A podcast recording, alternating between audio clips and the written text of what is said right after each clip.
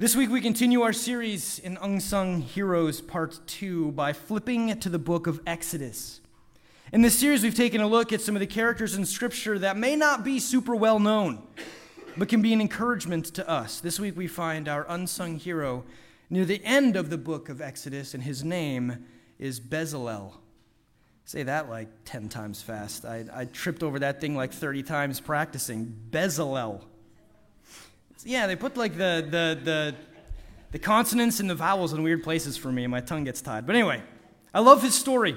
I love how God used him, and I hope that you will be encouraged as I was by how God uses this unsung hero. Our text this morning is Exodus chapter 31, and we'll be looking at verses 1 to 6. If you have your Bibles with you, I invite you to follow along. There should be a Bible in the pew in front of you if you would prefer, or the words will be up on the screens. We read the word of the Lord this morning Exodus 31, verses 1 to 6. Then the Lord said to Moses, See, I have chosen Bezalel, son of Uri, the son of Hur, of the tribe of Judah. And I have filled him with the Spirit of God, with wisdom, with understanding, with knowledge, and with all kinds of skills, to make artistic designs for work in gold, silver, and bronze, to cut and set stones, to work in wood, and to engage in all kinds of crafts.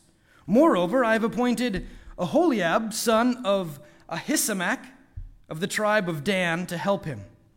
Also, I have given ability to all the skilled workers to make everything I have commanded you. Thus ends the reading. Let's pray. God, we thank you for your word, for your word is truth. God, I pray that you would speak through your word this morning, that you would perform the miracle that feeds our souls. I pray this in your name. Amen. Joan was excited when she saw that her school was putting on a spring play.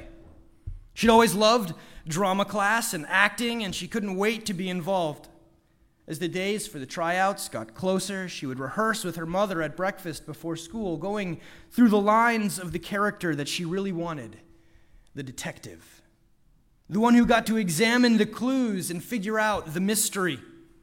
Tryouts came and went. Joan felt like she nailed it. She was a shoe in. And then the day came when all the students who had tried out for the play gathered in the gym, and the teachers called out the names of the ones who had earned particular roles.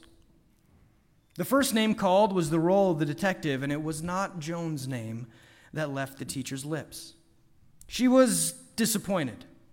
But the boy who got the role was a few grades above her, so she could accept it. Maybe she'd get the role of chief of police or even the villain. That, that could be pretty fun. The chief of police went to a girl a grade above her, but the villain went to a boy in her own grade. And Joan was devastated. This is what she had wanted. She, she loved drama. She loved becoming a different character. She loved getting lost in the role. I guess I'm just not good enough thought Joan miserably as the roles she had wanted so badly were given to others. She did hear her name called three times, actually. She had three different roles in the play, but none of them were the roles that she had wanted. None of them felt very important. How many times have we been sitting in our chairs or on our couches scrolling through Facebook or Twitter or whatever socials you may subscribe to and seeing the lives that some of our friends are living and wondering, if only briefly, what life would be like if we had been given a different role? Sometimes we see roles that we are so glad were not given to us, but we tend to fixate on the roles that we wished we had been given, don't we? It's hard when we scroll through Facebook or Instagram or go to that family reunion or that high school reunion or meet up with those people we haven't seen in so long and get to hear about how they are living the life that we wished we were living. I went to my 15 year high school reunion while I was in seminary. I know 15 is like an odd number. That's weird. Like normally you don't get together for your 15, but I happened to be in town and there's a bunch of people that still live in town that went so they went, and, and it happened, and I, I figured that since I lived there, I should probably show up. There weren't very many of us, but there was a particular person there, one that I had seen on my socials enough times to wish that he wasn't going to be there, because he was getting to do so many of the things that I had envisioned for myself in life. His metabolism hadn't forgotten how to function for one, so that was pretty nice for him, looking svelte in his button down shirt. He owned a house, he had a great paying job.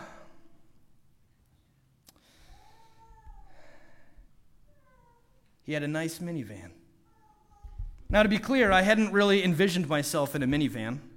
That, that wasn't my first choice. But hey, once you've crossed that line, it's hard to argue with great gas mileage, seats that fold down in the back, and dual sliding doors. I was driving around a beat up 2002 Dodge Caravan that I just hoped would survive until I graduated seminary. It didn't, by the way, but thankfully I didn't know that at my reunion. This friend of mine was able to take his kids on the vacations that I'd only dreamed of being able to take my kids on. He had so many of the roles that I wanted. What was wrong with me? I could do the things that this guy could do. I, I had the abilities this guy had. How come I wasn't getting the same breaks, the same roles? How come I didn't have the same security? Is, is it too much to ask for power locks and AC that works in a van you're stuffing children into? I got the rust. Can I at least have the power sliding doors? Sitting at that reunion, it was hard not to be jealous. It was hard not to ask questions like, What's wrong with me? How, how come I didn't get the roles that I'd hoped I'd get growing up? Forget growing up that, that I'd hoped I'd get just a few years ago. Why has what I wanted not been given to me? Why was it given to someone else? We put importance on roles, like Joan in the school play and like myself in my bitter envy. We put importance on certain roles and that can lead us to overlook the roles that we have been given, can't it? It can cause us to devalue the place that we are in life right now, the place that God has brought us, the place to which He has led us. And if we do this in day to day life, do we also do this in the church?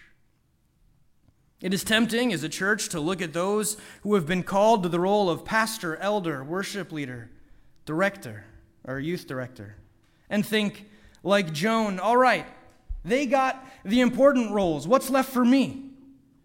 In this mission of God's, what importance can I have if I'm not given one of the roles that I view as having the most importance?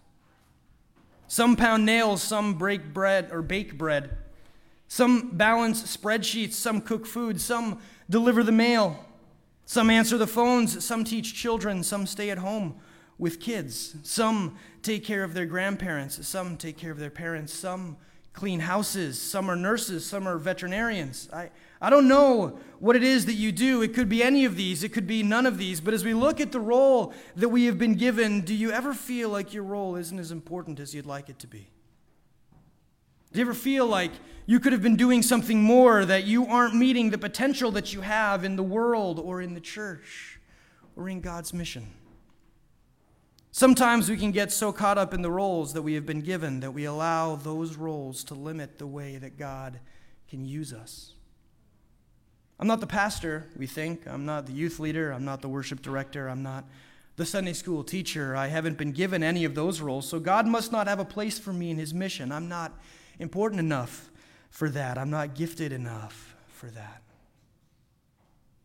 When we are distracted by feeling unimportant in the role that we have been given in life and in the church, let us remember the unsung hero from our text this morning.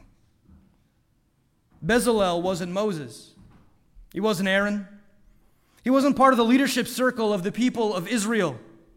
He worked with his hands, he was a day laborer, he was an artist. And in our text this morning, we read in verses 3 that God filled him with the Spirit of God, with wisdom, with understanding, with knowledge, and with all kinds of skills. To make artistic designs for work in gold, silver, and bronze, to cut and set stones, to work in wood, and to engage in all kinds of crafts. Now, according to the commentary that I used and the research that I followed up with, this is the first time that we see this type of language used in Scripture. We're used to, right? We've, we've come to expect the prophets and the kings, the big names that we know David and Elijah, Samuel and, and Isaiah. These are the characters in Scripture that are in the roles that we expect to be filled with the Spirit of God. And yet, the first time this is recorded in the Old Testament, it's not one of the people that we would expect. It's the laborer, it's the artist, it's the guy barely anyone even knows. I didn't know this guy's name until this past week, did you? And yet, this is the guy, this no name, unsung hero, who is the first that we see in Scripture that is filled with the Spirit of God. Why? Why did God fill him with the Spirit? That he might make fantastic and beautiful art, decorations, the molding of silver and bronze, the cutting and setting of stones working with wood and engaging in all kinds of crafts.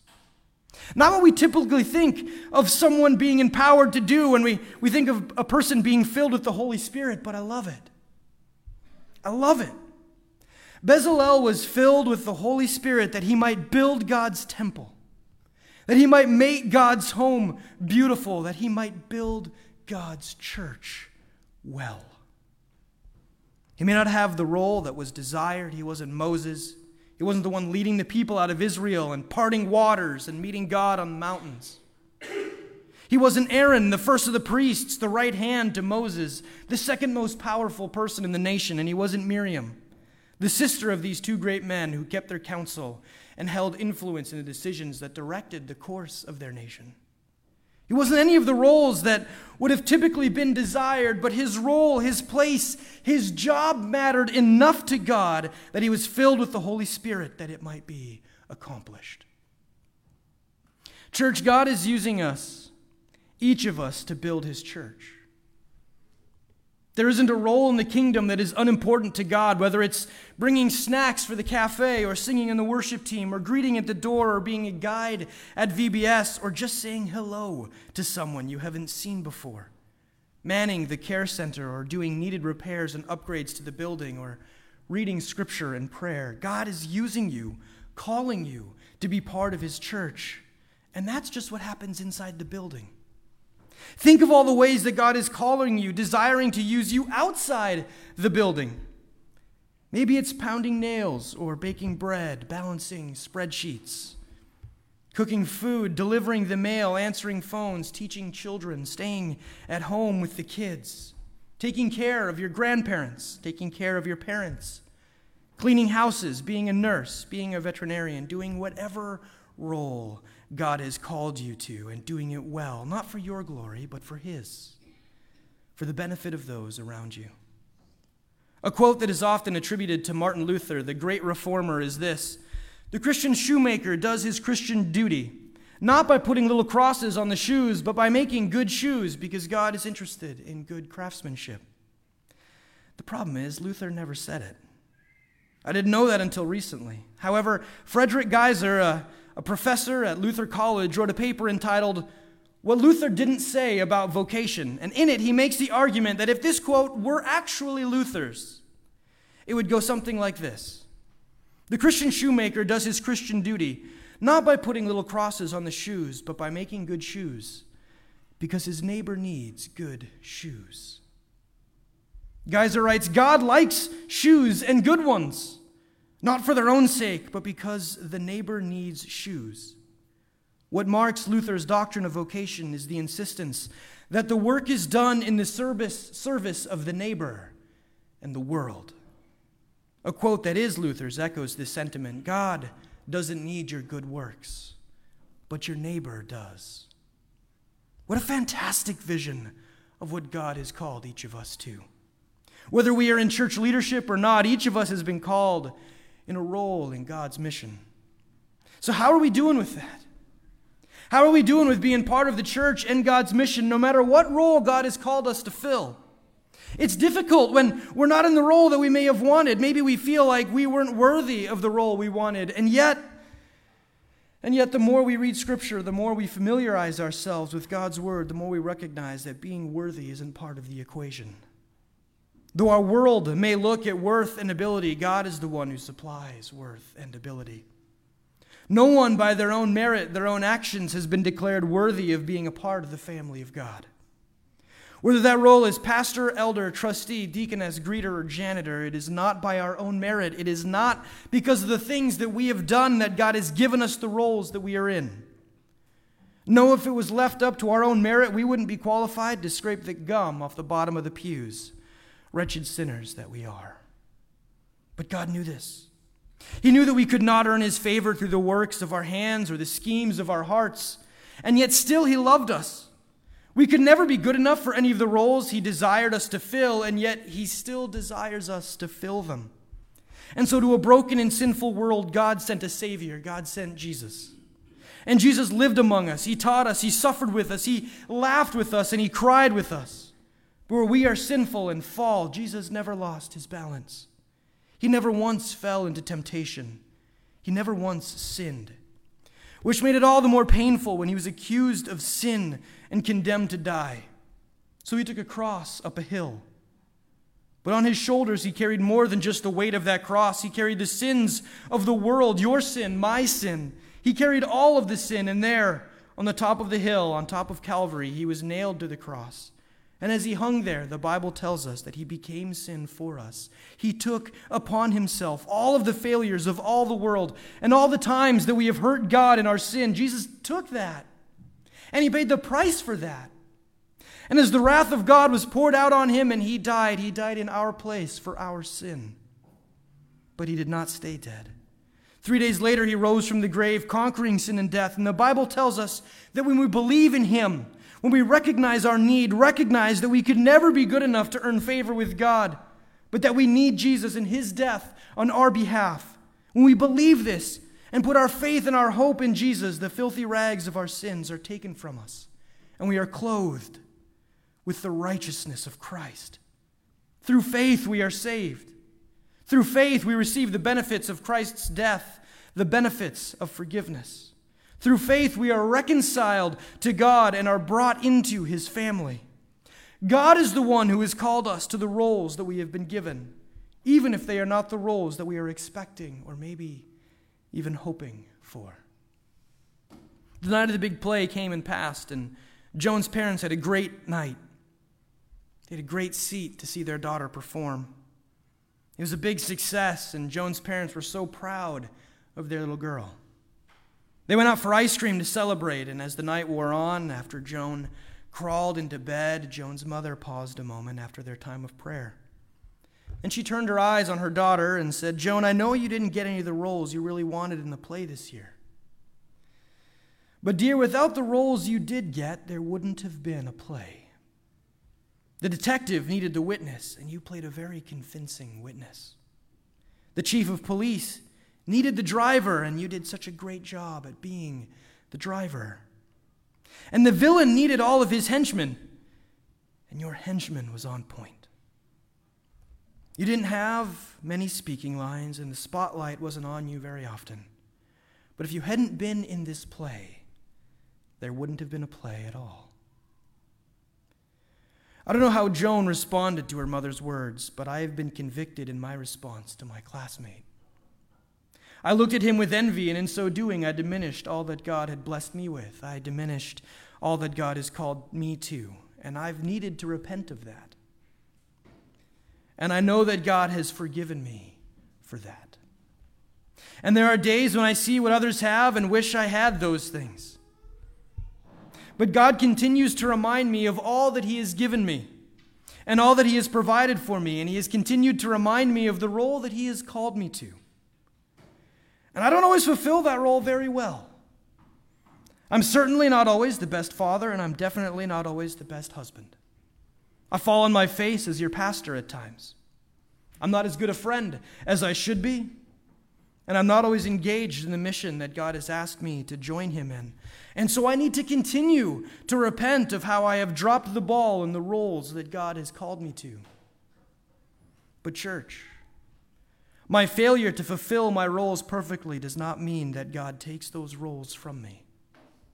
No, He continues to stretch me and to mold me and shape me so that I can be a better father to my kids, a better husband to Karen, a better friend, to be more engaged with the ministry that He has called me to, and to be a better pastor to you.